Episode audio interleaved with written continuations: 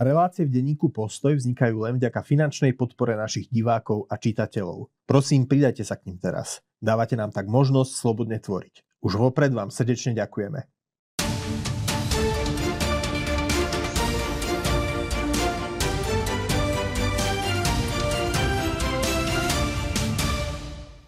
Milí priatelia, dovolte, aby som vás privítal pri ďalšom vydaní našej debaty v redakcii. Vítam aj mojich kolegov, zástupcu šéf-redaktora Jozefa Majchráka a kolegu redaktora moderátora Michala Magušina. Mišo, vitaj. Dobrý deň. Pani, v týchto hodinách sa schvaluje v parlamente trestnoprávna novela, ktoré, ktorá vyhnala na námestia doslova tisíckej ľudí v mestách po celom Slovensku. Jozef, spýtam sa ťa najskôr, koalícia ponúkla aj nejaké ústupky Uh, najmä pri tej výške trestov. Sú to podľa teba len kozmetické ústupky, alebo radikálne media, menia ten charakter tej novely? No, koalícia dala nejaké pozmeňovacie návrhy, ale určite radikálne nemenia uh, vyznenie tej novely a zhodnú sa na tom aj, aj trestní právnici. Stále, Čiže to vyznenie aké? No stále tam ostáva ten problém, že mnohé tie sadzby za tie trestné činy sú nízke a za mnohé vážne trestné činy môžu ľudia dostať iba podmienku. Za také, pri ktorých bola teraz podmienka nemožná, pri ktorom hrozilo väzenie. Čiže a to sa nemení ani tými pozmeňovacími návrhmi koalície. Michal, myslíš, že keď si človek chce kúpiť auto, tak pomaličky bude výhodnejšie si nejaké ukradnúť? Um, dá sa tá debata rámcovať aj takýmto spôsobom na takéto čiastkové problémy a ukázať, že čo to bude znamenať pre praktický život ľudí. Ale tá podstatnejšia vec podľa mňa je v tom, už len nech by čokoľvek tá koalícia v tejto chvíli, v týchto hodinách keď tu sedíme, prijala, tak sa nezmení tá podstata už len z toho dôvodu, že, že keď sa prijíma takáto zásadná zmena trestného kódexu a zrušenie inštitúcie, ktorá mala nejaké svoje miesto, tak k tomu má viesť nejaká naozaj široko spektrálna diskusia odborníkov, verejnosti. Tá verejnosť tu nejakým spôsobom musí byť s tým stotožnená. A tu sa príjma novela, ktorá je zásadná a evidentne veľká časť verejnosti, a to je jedno, či je to koaličná alebo opozičná tak tá je absolútne proti tomu radikálne. A keď príjmame takúto závažnú vec, ktorá sa dotkne aj bežného života ľudí, aj v tých čiastkových veciach, ako si to povedal v tej svojej otázke, tak, tak to sa nesmie robiť takýmto spôsobom. Veľmi zaujímavé podľa mňa sa k tomu vyjadril eh, ex-minister spravodlivosti dnes, tuším, že poradca KDH v týchto otázkach, William Karas, ktorý tvrdí, že to, čo sa deje teraz, je vychýlenie kivadla na druhú stranu že kým on varoval, a dá sa s ním polemizovať, že v tom predchádzajúcom volebnom období sa nadužívala väzba napríklad, alebo sa nadkvalifikovali e, skutkové podstaty trestných činov, aby tí jednotliví stíhaní ľudia mohli byť akože prísnejšie postihovaní, a to, bol, mhm. to on kritizoval, že, že to bolo prehnané a jeho taká téza, si to dobre pamätám z tohto štúdia, bola, že radšej odsúďme jedného a poriadne bez týchto pochybností, že je to nadkvalifikované, že sú tam nejaké závažné pochybnosti okolo toho. Radšej jedného ako siedmých, mhm. ktorí budú odsúdení alebo obžalovaní s týmito veľkými pochybnosťami. No a a Karas tvrdí, e, doktor Karas tvrdí, že, že teraz je to opačné. Že títo ľudia, ktorým to aj zasiahlo osobne do životov, reagujú absolútne neprimerane. Vychýlili to kivadlo na opačnú stranu. No len, a to je najväčší problém podľa mňa tohto celého, že to zase vyvolá nejakú radikálnu reakciu. To zase vyvolá, však vidíme to na tých námestiach, že veľa ľudí je aktívne nespokojných s tým, čo sa tam robí a keď sa zase budú nejaké mocenské zmeny diať, tak toto, táto spomienka na toto, čo sa tam dialo, bude opäť. A opäť hrozí, že sa nedostaneme do nejakého normálu, do slušnej diskusie o tom, ako sa majú meniť trestné sadzby, čo je úplne legitímna diskusia, máme ich extrémne prísne v mnohých veciach. Tak opäť to nebude niečo, čo by triafalo do čierneho. No, tak toto a počkaj, a nebo, nie je to náhodou tak, že ak sa diali excesy za minulej vlády, že sa naozaj príliš dlho ľudia nehali, nehali vo väzbe a tak ďalej. Neboli aj tieto excesy reakciou na to, že sa tu doslova 20 e, rokov e, v podstate nikto za korupčné kauzy, ktoré si mal každý večer v spravodajstve, neodsudil?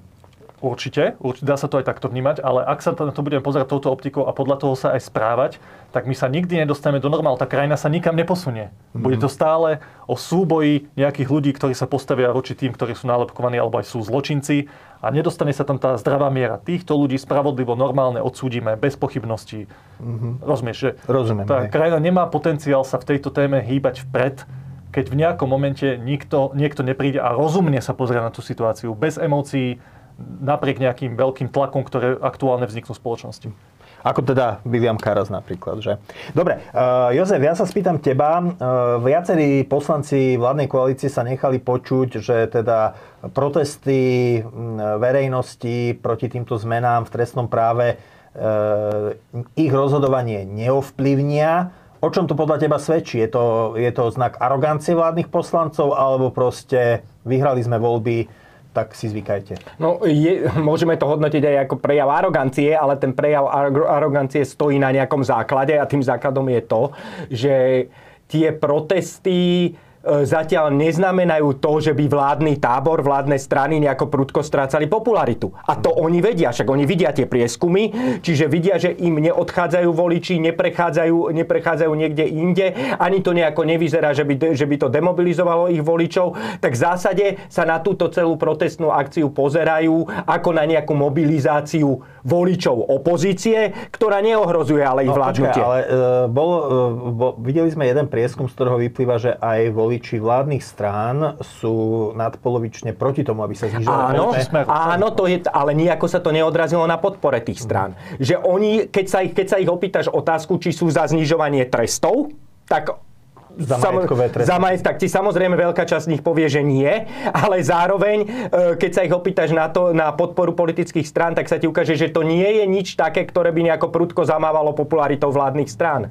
No a za tým je aj historický rozmer, nejaké poučenie z minulého vývoja, tak Robert Fico počas minulých e, vlád Matoviča Hegera e, sa viackrát vyjadril, že bolo jeho chybou nejakým spôsobom, že, že počas tých protestov po vražde Jana Kuciaka on ustúpil nakoniec. Mm-hmm. nakoniec. No len a teraz akoby poučený aj tým vývojom si hovorí, že v žiadnom prípade tu je stále veľká časť ľudí väčšia ako tá, ktorá je na námestiach, ktorá stojí za mnou. No len a aj vtedy sa to zmenilo len vďaka tlaku jedného koaličného partnera, Mostu Hit. Tam reálne hrozilo, že nebudú mať dostatok koalícia, nebude mať dostatok poslancov, ak sa niečo nespraví, nejaká rekonštrukcia tej vlády, k čomu nakoniec došlo. A tu nič také nehrozí. Však mm-hmm. vidíme tu jednu stranu, ktorá má málo poslancov SNS a jej predseda Andrej Danko, on vyčíta koalícii práve opak on koalícii vyčíta, že nie je dostatočne radikálna a že to ohrozilo existenciu tej koalície. Nie je to, že tu je spoločenský tlak, ktorý vtedy prinútil Luciu Žitňanskú, Františka Šebeja a iných ľudí, aby sa vyjadrovali e, v prospech nejakej zmeny tej koalície. A ja si myslím, že aj tie spoločenské nálady, oni sú rozložené tak, že je tu skupina ľudí, e, pomerne početná a veľmi odhodlaná, pre ktorú je otázka právneho štátu, rušenia špeciálnej prokuratúry veľmi dôležitá, ale je tu zároveň veľká skupina ľudí, e, pre ktorých sú dôležitejšie iné témy, pre ktoré je dôležité, že či majú v nejakom rozumnom dosahu lekárskú ambulanciu a či im, e, či im do nej chodí autobus. A tej, týmto témam neprikladajú, neprikladajú nejaký veľký tak význam. To je vec vyšších územných celkov autobusová doprava, respektíve ešte by som povedal, že možno aj obecných samozpráv, ale ja sa ťa chcem spýtať, Jozef, podľa teba majú tieto opozičné protesty pokračovať? Vieme teda, my, my natáčame práve v čase, kedy sa hlasuje, e, nemáme dôvod veriť, že tá novela neprejde. Mali by však opozičné protesty pokračovať aj ďalej, hoci teda hlavný dôvod ich zvolania vlastne bude zo stola? Hlavný dôvod nebude zo stola, ale preniesie sa, bude, už sa stane záležitosťou podľa mňa ústavného súdu. Bude to o, o ešte budúcnosť prezidentky. ešte prezidentky, ktorá to, ale vychádzam z toho, že prezidentka to nepodpíše a vládna väčšina je veto prelomy a potom vlastne o budúcnosti špeciálnej prokuratúry a trestného zákona bude rozhodovať ústavný súd. Ale ja si myslím, že opozícii dáva zmysel v tých protestoch pokračovať. Z, dôvodu, z toho dôvodu, že, že tieto protesty naozaj mobilizujú jej voličov. A to sa môže ukázať silný, ako silný faktor aj do prezidentských volieb. A môže to pomôcť opozičným kandidátom v prezidentských voľbách alebo opozičnému no. kandidátovi v prezidentských voľbách. Tu by som položil otázku. Ale no. ja si myslím, ale môže to podľa mňa fungovať za predpokladu, že tam zostane zachovaný nejaký ten širší pôdorys stranický, že to nebudú len pro, e, protesty progresívneho Slovenska a že sa to nezvrhne na protesty, na volebné mítingy jedného kandidáta. No a to že bola... tá téma právneho štátu stále ostane, plus sa k tomu môžu priradiť aj nejaké ďalšie iné témy a to už je na, na šikovnosti opozície. No počkaj, a už nebude tak žiť. No a počkaj, ale Michal, je to ešte že tá otázka, ja tebe by som zase položil otázku, že, že od začiatku tých protestov sa kladie otázka, že či e, by na nich mali konzervatívni politici stáť a e, teda tiež bojovať proti tým zmenám trestného práva, spolu organizovať tie mítingy. A to aj za situácie, kedy naozaj sa tam tlačí troška jeden kandidát, za situácie dobré, možno, že, možno, že teda ne, nevystupuje na tribúnu, ale minimálne sa stáva, že keď napríklad vystupujú politici KDH, tak sú vypískavaní, e, keď progresívci a SAS e, Ricarda Sudika sa snažia povedzme rozširovať tú tému protestov aj o tému e, ministerky kultúry Šimkovičovej, keď jednoducho je tu snaha, aby z toho profitovala len jedna opozičná strana PS, Čiže majú konzervatívci, je stále výhodné pre konzervatívcov, aby stáli vedľa liberálov a progresívcov a e, podporovali tieto protesty? Podľa mňa tá odpoveď veľmi súvisí s tým, čo povedal Jozef, že tie protesty majú zmysel vtedy, keď to zostane na nejakej širšej báze, že to nebudú len meetingy. Čiže najmenší spoločný menovateľ. Ale to, to, to isté vyplýva podľa mňa aj pre tých konzervat, kresťanských KDH v tomto konkrétnom prípade, že pre nich tie protesty majú zmysel vtedy, keď tá téma právneho štátu bude stále ich grom a na nej to bude žiť. Lebo keď to už prejde prezidentským kandidátom, tak čo, bude KDH mať dostatočnú motiváciu spolu organizovať tie protesty, keď sa nepostavilo za toho konkrétneho prezidentského kandidáta, ku ktorému tie protesty budú smerovať a nevyvolá to medzi ich voličmi skôr zmetok, že OK, toto je už zo stola, prezidentka rozhodol takto, ústavný súd sa k tomu postavil takto, tak prečo tam my máme byť, keď ani naša strana sa verejne nepostavila za tohto prezidentského kandidáta? Že podľa mňa toto je tá odpoveď, že dáva to zmysel aj konzervatívcom za predpokladu, že téma právneho štátu bude stále tým grom, na ktorom na ktorej tie protesty budú stať. E, Jozef, ja by som tebe položil otázku inak. Teda doteraz sme sa rozprávali o tom, že či je to výhodné pre KDH, aby tam stálo spolu s PSK a Saskou. Na druhej strane, povedzme politici mm, Olano, bývalého Olano a mm, demokratov hovoria, že teda chceli by, aby na tých eh, protestoch boli, bolo vidieť aj ich. Podľa teba mali by sa protesty rozšíriť aj o tieto dve strany?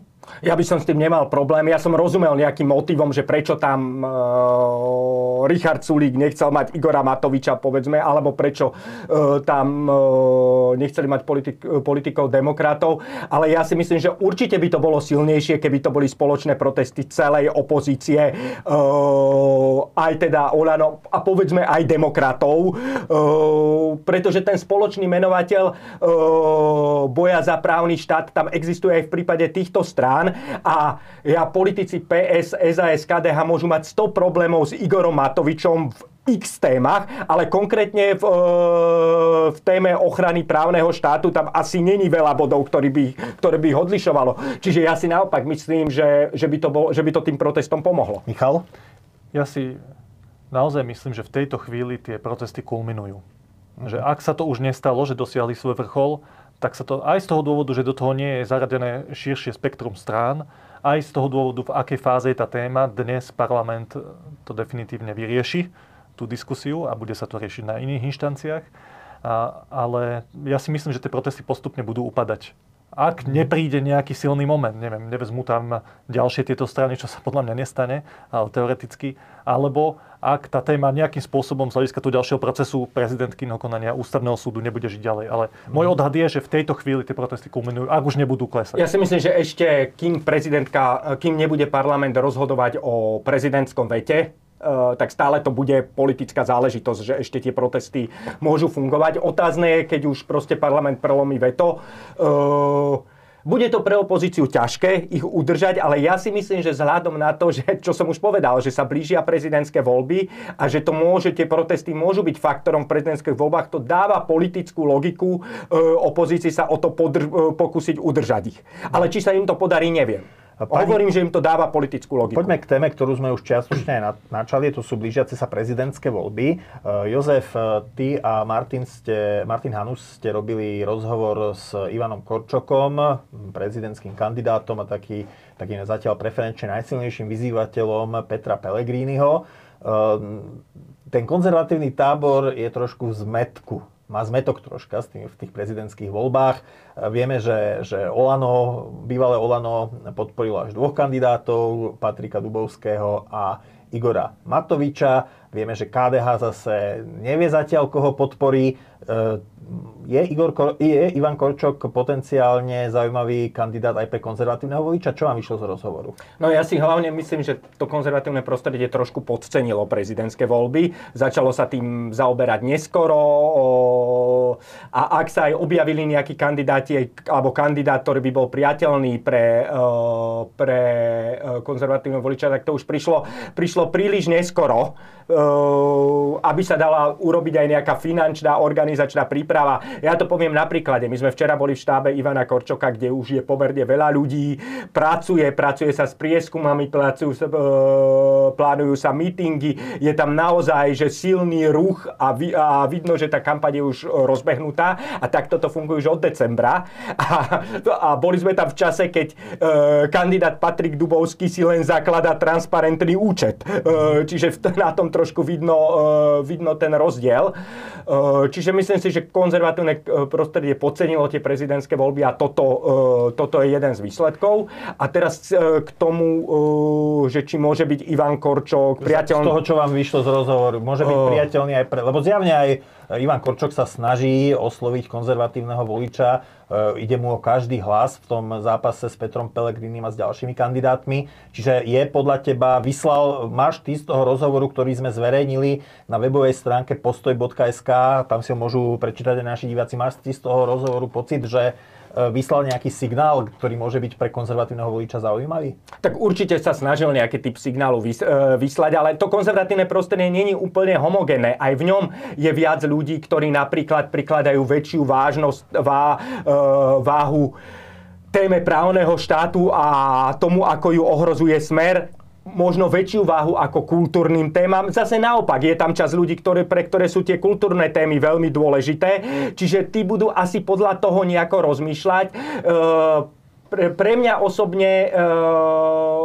pre mňa osobne e, je Ivan Korčok vážny kandidát, pre, o ktorom budem uvažovať ja pre druhé kolo. V prvom kole si myslím, že je tam kandidát, ktorého, povedzme, životný príbeh a postoj k niektorým hodnotám ma oslovujú viac.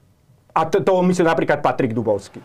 Michal, ty si čítal si ten rozhovor a podľa teba povedal tam e, Ivan Korčok niečo zaujímavé. Ja by som možno vypichol takú vec, že on pripustil, už sa toho chytili aj iné médiá, že by mu nevadilo, neprekážalo, keby sa zrušila jednohlasnosť pri hlasovaní v rámci Európskej únie. Teba tam niečo oslovilo v tom rozhovore? Áno, nie, táto, nie práve táto konkrétna vec, aj keď určite je zaujímavá, e, to jeho vyjadrenie v tej domácej politickej diskusii to vie vyvolať určite silné emócie, aj keď reálny dopad toho, čo si Ivan Korčok myslí o rušení, o rušení práva veta v zahranično-politických mm. otázkach, na náš praktický život a na konečné rozhodnutie o tom, ako to bude na tej bruselskej úrovni, je veľmi malý. No, lebo viaceré štáty sú proti zrušeniu práva Takže veta. bez ohľadu na tento jeho názor, ktorý ma teda vôbec neprekvapil, asi ani vás nie, keď ste tam s ním boli, som to považoval za takú samozrejmosť, že Ivan Korčok si toto myslí o zahranično-politických otázkach a spoločnom postupe Európskej únie. Tá zaujímavejšia vec je, keď sa aj pozriem na ten rozhovor, je to jeho vnímanie v očiach kresťanských konzervatívcov. Aj, mm. aj veci, čo vyplynuli z toho rozhovoru. Tak, a to je vážna vec, lebo však mnohí kresťanskí konzervatívci sa rozhodujú, ako sa zachovajú v tých prezidentských voľbách a zvažujú aj Ivana Korčoka ako jednu uh-huh. z mhm. možností, keďže je najsilnejší vyzývateľ toho druhého tábora. No a mne na začiatok musím povedať dôležitú poznámku, že my si musíme uvedomiť, povedať si pravdu, že to, prečo Ivan Korčok aj hovoril dokonca v nejakej časti rozhovoru, že ja som v tejto veci konzervatívny, ak je definícia súčasťou konzervativizmu zachovávanie vecí, ktoré dobre fungujú a udržiavanie ich, tak ja som v tomto konzervatívny. Tento človek, Ivan Korčok, sa evidentne tak ako Zuzana Čaputová pred 5 rokmi, potrebuje tých kresťanských konzervatívcov, ale zároveň je čistým faktom, že to je úplná menšina ľudí. To je, že keď to chcem úplne zhutniť a nepočítam tých konzervatívcov, ktorí volia Harabina alebo Smer, ale tých, ktorí, povedzme, keď to zjednoduším, volili Františka Mikloška v ostatných troch mm, prezidentských voľbách. Mal vždy zhruba tak 6%, ak sa nemýlim. Alebo aj 7, 8, do 10% ľudí. Že to, je, že to je malá skupina ľudí, ale v tejto chvíli je zaujímavá, lebo môže hrať v niečom dôležitú rolu, keď sa to bude lámať na tých 5-6%. Toto je dôležité uviesť, prečo mm. sa títo kandidáti, aj Zuzana Šaputová, vtedy aj teraz Ivan Korčok, snažia komunikovať svoje posolstva tak neutrálne, zaobalene alebo priateľsky voči konzervatívnemu prostrediu. Dôležitejšia otázka je, že ako to naozaj bude pri výkone jeho funkcie.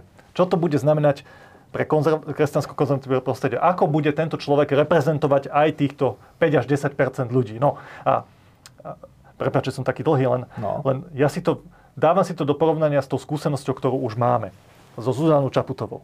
Lebo... No v konečnom sa aj s Andreom Kiskom, ktorý tiež ako hral na túto kartu. Áno, ale myslím, že Zuzana Čaputová bola vyhranenejšia, mm-hmm. keďže pochádzala z progresívneho Slovenska, aj keď medzi, spomedzi nich bola tá najumiernenejšia, preto bola dobrou kandidátkou.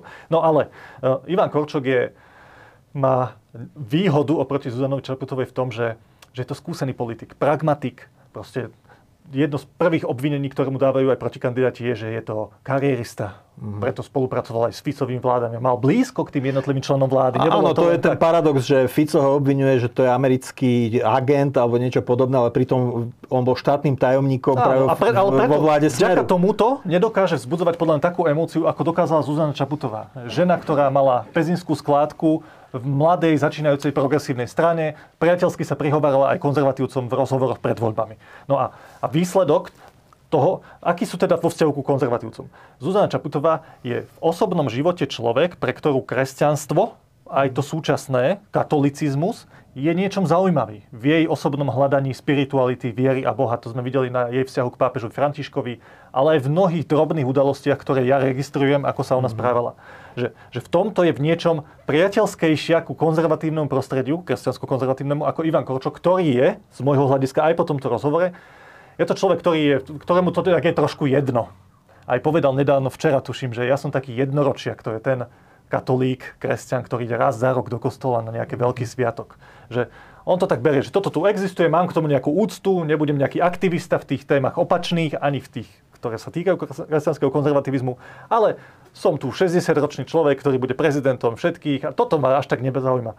Zuzana Čaputová bola v tomto bližšia kresťansko-konzervatívnu prostrediu. Paradoxne sa obklopila ľuďmi, ktorí sú práve opak toho, čo ona v súkromnom živote zažíva, z môjho pohľadu. Že ano, to sú skôr sa... tí, tí radikálnejší progresívci, ktorí, mm-hmm. ktorí že úplne odmietavo sa stavajú ku kresťanskému konzervativizmu a vidieť to na jej mandáte. Dôkazom toho je, nechcem byť ješitný, že, že za 4,5 roka neposkytla rozhovor konzervatívnym denníku a dávala rozhovory o mnoho menej relevantným médiám, ktoré sú Aha. na tom trhu. A, a toto môže byť, tak teraz je na váškach pre toho konzervatívneho voliča sú tieto dve veci, že mám tu prezidentku, ktorá hľadá Boha, je spirituálna bytosť, má úctu aj ku katolicizmu a k tomu prostrediu. Hej? Mm-hmm. A na druhej strane tu mám, ale bola obklopená ľuďmi, ktorí boli ideologickejší a radikálnejší, progresívne, áno, a prejavilo sa to na jej mandáte. Alebo tu mám Ivana Korčoka, ktorý nemá to také osobné hľadanie, aspoň z toho, čo ja vnímam, nevidím mu do srdca, ale nemá takéto, taký ten blízky vzťah, nemá, nevytvára také napätie medzi tou vierou a kresťanstvom a môjim osobným životom, je mu to trochu jedno, mm-hmm. ale zároveň zrejme nebude obklopený tými aktivistami. Hej? No a toto, je, toto, ja, toto je podľa mňa otázka. Počkaj, počkaj, aby ma aj Jozef sa dostal k slovu. Jozef, ty si, uh, podľa teba to okolie, teda Michal priniesol teda tú tému, že, že netreba hľadiť len na kandidáta na prezidenta, ale aj na to, kým sa on sám obklopuje. Uh, vieš niečo povedať o okolí Ivana Korčoka a teda, že kam, on, kam bude, ako bude to okolie vplývať na neho v prípade jeho zvolenia a kam ho to bude ťahať? Tak ja Ivana Korčoka, neprišiel som prvýkrát, e, vnímam ho dlho, viac, robil som s ním viac rozhovorov, viackrát sme to stretli. Ja si myslím, že názorovo, aj pokiaľ ide o tieto kultúrne témy, je Ivan Korčok výrazne viac v strede ako Zuzana Čaputová. Ak by som to mal zjednodušiť, on je taký človek niekdajšieho SDKU v, tomto, e, v týchto témach. Ku ktorému mal on aj politicky blízko, však to hovorí. Čiže je výrazne viac v strede, čiže čakám, že aj ľudia, ktorými sa bude obklopovať, budú viac v strede ako ľudia, ktorými sa obklopovala Zuzana Čaputová. Takže aj ten výkon moci podľa teba bude, že, že keby sa teraz rozhoduje kresťanský konzervatívec, takže Čaputová bola meňho aj z pohľadu na tých 5 rokov, čo mala za sebou Zuzana Čaputová, je priateľnejší Ivan Korčok pre kresťanského konzervatívca ako Zuzana Čaputová. Ja, tak to čítam. Ja si to myslím. Hoci, hoci ja si nemyslím, že Zuzana Čaputová tu bola nejaká progresívna aktivistka počas výkonu toho mandátu. Nie, to si nemyslím. Ale myslím si, že v týchto témach je Ivan Korčok jednoznačne viac Dobre, v strede. Počkaj, tak, Zuzana Čaputová počkajte, bola... pani, ale teraz, aby sme, sa, aby sme sa nezadrhli na pozorovaní vlastného pupku, ako, ako sa hovorí. Ak teda hovoríme, že kultúrno-etické otázky sú viac menej Ivanovi Korčokovi laostajné, čo sú jeho priority potom?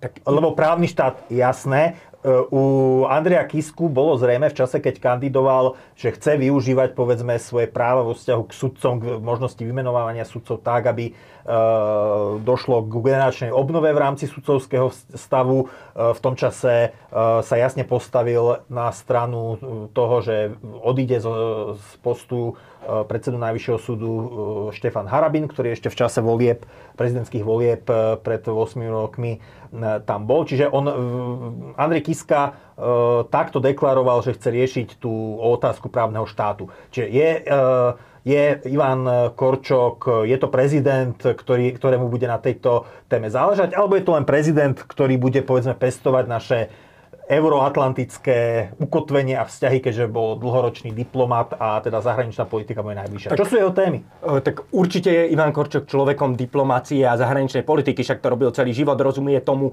ďaleko viac, ako tomu rozumel kedysi Andrej Kiska alebo Zuzana Čaputová, to je bez, bez obav. Ale zároveň si nemyslím, že Ivan Korčok by bol, uh, by bol prezidentom, ktorý by nemal cit pre témy právneho štátu a nedokázal sa tam dobre, uh, v nich dobre rozhodovať. To, to si myslím, že to bude rovnako. Však tie kompetencie toho prezidenta sú v zásade rozložené tak, že, že ako tak silné sú práve v tej oblasti zahraničnej politiky a v tej oblasti justície, kde, kde má aj nejaké personálne nominácie. A tam si nemyslím, že, že tý, ako by ich Ivan Korčok vy, e, využíval, že by to bola nejaká hrozba pre, pre budúcnosť právneho štátu.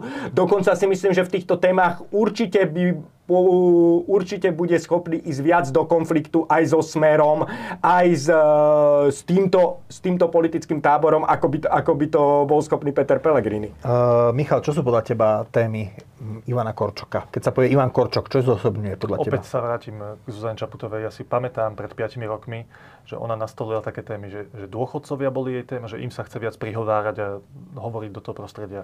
Zelené témy, ekológia, však to tiež mala vo svojej DNA. A tuším, tu tretiu nie som istý, ale myslím, že tiež to súviselo s právnym Právny štátom. štát mala takisto. Však tiež je právnička vyštudovaná. No a a na Ivanovi Korčokovi však to vidíme jednoznačne, to je, to je úplne banálna otázka. On chce byť protiváhou toho, čo je teraz pri moci. No. Však to je jedna z posledných dôležitých inštancií, kde by bol niekto, kto by to vyvažoval. No a tá pochybnosť aj pre ktorú som si aj so záujmom prečítal váš rozhovor, je aj v tomto. Ty tvrdíš, že on, on bude ráznejší vo svojom vystupovaní. Ako Peter Pellegrini. Ako Peter Pellegrini. A moja otázka je, že či bude ráznejší ako Zuzana Čaputová, ktorej to dokonca aj to progresívne spektrum vyčíta, že v niektorých témach mala byť ráznejšia, ísť do väčšieho konfliktu aj s tými vládami, ktoré boli aj s touto. Tak tak to ja, to ja neviem odhadnúť. Práve vďaka tej jeho minulosti diplomatickej. No, ale to ja neviem on s ľuďmi ako Robert Fico, Robert Kaliňák sedával v priateľských debatách nie len ako profesionálny diplomat, ktorý tam je preto, lebo ho tam zavolali, ale že mal ku ním blízko. Bol to štátny tajomník v ich vláde. No a, a to ja neviem odhadnúť, naozaj on, to, on tvrdí, že ja som tam bol ako profík, môže to vyzerať ako karierizmus, ale vnútorne som to mal veľmi jasne zdôvodnené, konzistentné, morálne OK. Tak to ja neviem zdô- odhadnúť v tejto chvíli, že do akej miery bude v tom, čo on prezentuje ako hlavnú výhodu teraz, to, že ja budem protiváhou, do akej miery on naozaj, ak bude zvolený za prezidenta, dokáže byť tou ráznou protiváhou tej súčasnej vládnej moci. To ani ja, ne, ale určite si myslím, že bude ráznejšou, ako by bol Peter Pellegrini. A oproti Zuzane Čaputovej má podľa mňa jednu výhodu. On je väčší homopolitikus. Proste je človek, ktorý je politicky silnejší, vie podľa mňa lepšie politicky rozmýšľať, bude ako keby silnejší politický protihráč, povedzme Robertovi Ficovi, už len tou schopnosťou robiť politiku, ako, ako ako Zuzana Čaputová. Nemyslím si, že pri Ivanovi Korčokovi hrozí niečo také, že by sa, že by sa rozhodol neobhajovať svoj mandát. Dobre, ale teraz vy, vy ste obidvaja spomenuli veľmi zaujímavú vec. Teda obidvaja očakávate od Ivana Korčoka, že v prípade zvolenia pôjde do konfrontácie s vládou. Ale Peter Pellegrini už oblepuje Slovensko billboardami, kde hovorí, že práve jeho e, zvolenie, alebo jeho cieľ je, aby už konečne bolo na, bol na Slovensku pokoj. Teraz, inými slovami, on to chce hrať na to, že, že vidíte, že keď mňa zvolíte za prezidenta, ja sa s premiérom Ficom nebudem hádať. No, je taká pekná, pekné, pekné príslovie, ktoré hovorí, že na cintoríne síce je ticho, ale nie pokoj. No a e, my si sme tu sedeli pred 4 mesiacmi, troma, keď bolo vydané program vyhlásenie vlády a sme sa tu trošku tak usmievali nad tou vetou, že ambíciou tejto vlády je priniesť tej spoločnosti pokoj. A prešlo vyše 100 dní a my vieme, že v tej spoločnosti sa deje pravý opak a ani sa nedalo čakať pri tom zložení tej vlády, že to bude nejak inak. Tak v prípade, ak Peter Pellegrini bude zvolený za prezidenta, tak som si istý, že bude väčšie ticho a pokoj e, v súvislosti so vzťahmi jednotlivých politikov na tých dôležitých inštitúciách, len nejaká opozícia tam bude vykrikovať, to, to ticho bude väčšie ale že, že bude väčší pokoj v krajine, tak to, to je úplná ilúzia. To je aj, naozaj aj, to na, si nem, aj to si nemyslím, že bude úplný pokoj, lebo zasa rola prezidenta, to je, ak by sa sa ním Peter Pellegrini stal, je to niečo iné. To je úplne nová politická rola. Vytvorí sa okolo neho akoby úplne nové mocenské centrum a on už tiež bude viac uvažovať o tom, že bude obhajovať svoju Dobre. pozíciu. Čiže podľa mňa do nejakých konfliktov s Robertom Picom ho to skôr či neskôr dostane. No, Jozef, ale teraz... Nemyslím už... si, že bude úplný podržtač. Vieme, vieme, čo píšu aj naši čitatelia, naši diváci pod, týmto video, pod týmito videami. A jedna z ich test, lebo ty si toto už spomenul uh, vo, svoj, vo svojich teda, uh, príspevkoch uh, v minulých reláciách, hovoria, že toto očakávanie, že Pellegrini pôjde do konfliktu s Ficom, tak to je niečo ako e, takéto očakávanie, že pred voľbami, ktoré bolo na progresívnej strane, že Pellegrini s Ficom nepôjde do koalície. Videli sme, že išiel. A že Pellegrini bude v tej koalícii takým tým obhajcom toho niečoho správneho. Vidíme, že, že hlas je ešte razantnejší, e, razantnejším obhajcom tých trestnoprávnych e, zmien ako smer. Inými slovami, že nie je to, nie je to také Wunschdenken, také, že, no, že, želanie, že, že želanie je proste otcom myšlienky. Ale na to si dať odpoveď až čas, ale ja vychádzam z toho jednak Peter Pellegrini už v konflikte s Robertom Ficom bol. A to pomerne, pomerne silnom, v pomerne silnom konflikte. Lebo dúfal, že ho nahradí, a... keď bol Fico na zemi. No, išiel s ním do politického konfliktu. Po druhé, ja som, ja som patril tým, ktorí, ktorí hovorili, že hlas s veľkou pravdepodobnosťou pôjde so smerom uh, do vlády aj vzhľadom na to, aký má voličov. To uh, ani ne, nezáviselo tak od osobného nadstavenia Petra Pellegriniho, ale od tej reality, že tá strana má nejakých voličov. Len hovorím, že keď sa Peter Pellegrini stane prezidentom, už to bude trošku pre neho úplne iná hra a ja si myslím, že v nejakých konfliktoch s Robertom Ficom sa ocitne ocitne. Ale akože kto má pravdu v tomto, na to samozrejme definitívne e, dá odpoveď až čas. Tu by som sa spýtal, Michal, možno teba rovnakú otázku. Teda nie je to tak, že si možno Jozef a možno aj e, väčšia časť nášho prostredia stále sa snaží si premietať do toho Pelegriniho nejaké nádeje, že, že nie je to také zlé a, a že teda ten Pelegrini, keď bude úplne najhoršie, tak zatiahne e, ručnú brzdu, pričom keď sa pozrieme, že aký, aké tresty sa prejednávajú za majetkové trestné činy, tak ja už naozaj neviem, že čo môže byť ako väč- zásadnejší problém pre krajinu, než to, že sa, e, že sa tu v podstate e, dekriminalizuje majetkovať trestná činnosť. Ja si nemyslím, že Jozef, ako ho poznám, si projektuje nejaké veľké nádeje do Petra Pellegriniho a už vôbec on to ani nepovedal, že očakáva od Petra Pellegriniho, že keď už bude naozaj zle, tak zatiahne ručnú brzdu. To Jozef nepovedal. No áno, nepovedal to, ale očakáva, že, očakáva, pôjde, že... že pôjde Pellegrini v prípade zvolenia do to je najpresnejšie, čo, čo môj kolega pred pár sekundami povedal.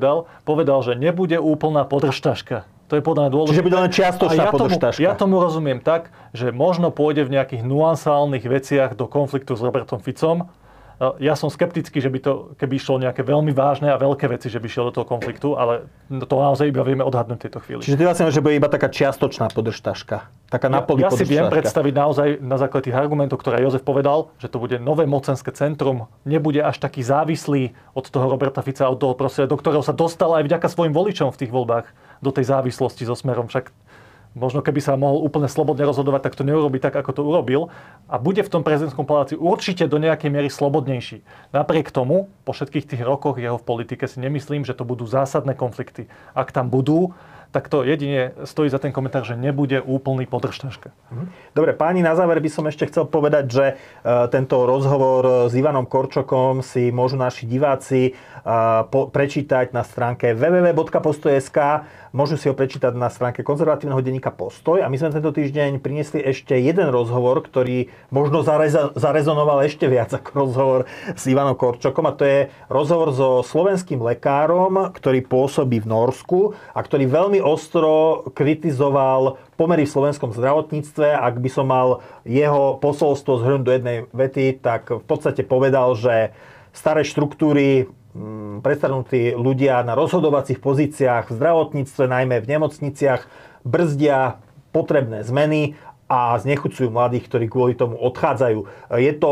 rozhovor, ktorý vzbudil veľké kontroverzie, veľké vážne, určite, vážne, určite budú e, naň tak súhlasné reakcie ako reakcie nesúhlasné. E, Jozef, tvoja reakcia? Ja na to nemám ani reakciu. Bol to rozhovor, teda, ktorý robil kolega Lukáš Kekelák a prišlo na neho obrovské množstvo reakcií. E, riešil sa v tom verejnom priestore až tak, že my sme ani nečakali, že, že sa z toho stane taká téma.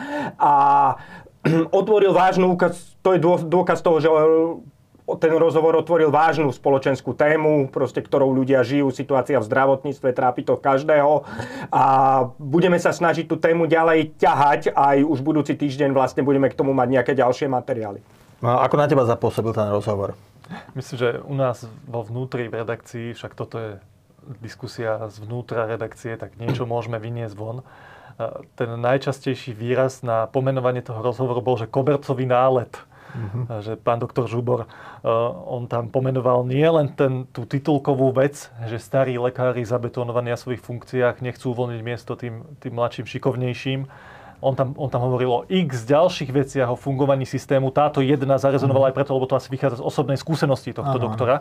Ale uh, pri kobercových náletoch, to, dá sa to tak aj brať, aj to zaznelo. Že sú kolaterálne straty. Áno, že keď sa rúbe les, tak lietajú triesky. Áno, No a, a, ale ten rozhovor má veľmi vysokú pridanú hodnotu v tom, že málo kto by dokázal, či už v 100% pravde alebo v 80% pravde pomenovať nejaký negatívny jav v slovenskom zdravotníctve inak ako človek, ktorý je rešpektovanou vedeckou kapacitou, pôsobí v zahraničí a ľudovo povedané, pustil si hubu na špacír. No, ja keď poviem e, na našej redakčnej porade, keď už teda vynášame, tak e, sme, došlo aj k takej diskusii o tom, že teda na jednej strane on v tom rozhovore hovorí, že starí lekári v rozhodovacích pozíciách brzdia zmeny, ale na to na, bol ná, názor, že pozor, ale vďaka tým starým lekárom to ešte ako tak funguje, lebo mladí odchádzajú. Na čo potom bola reakcia, že no, ale tí mladí odchádzajú práve preto, že e, ich tí starí znechucujú, lebo nechcú zmeny, nechcú možno ani spoznávať, aký je úplne najnovší stav výskumu. Čiže je to vždy otázka, že kde to rozsekne, že kde to roz, rozseknúť, ako čo bolo skôr, či vajca alebo sliepka. Takže je to naozaj rozhovor, ktorý, ktorým e, konzervatívny denník Postoj spustil diskusiu, ktorá rezonovala už aj v iných médiách. My budeme v tejto téme pokračovať a tam kde možno uh, profesor bombardoval nahrubo aj s veľkými kolaterálnymi stratami, tak pokúsime sa hľadať tie nuancy a podnietiť možno uh, ďalšiu diskusiu a, a byť aj impulzom k náprave, pretože skutočne nikdy nevieš, či ti škrydla nepadne na hlavu a neskončíš niekde, nebudeš niekde odkázaný na zdravotnú starostlivosť, alebo niekto tvoj blízky, je to otázka života a smrti, preto budeme v tejto téme pokračovať. Milí diváci, ja ďakujem, že ste si nás dnes e, zapli, ďakujem aj mojim kolegom Michalovi Magušinovi, Jozefovi Majchrákovi, moje meno je Lukáš Krivošík a v prípade, že sa vám toto video páčilo, dajte nám like a stante sa odberateľný kanál Postoj TV. Dovidenia a pekný deň.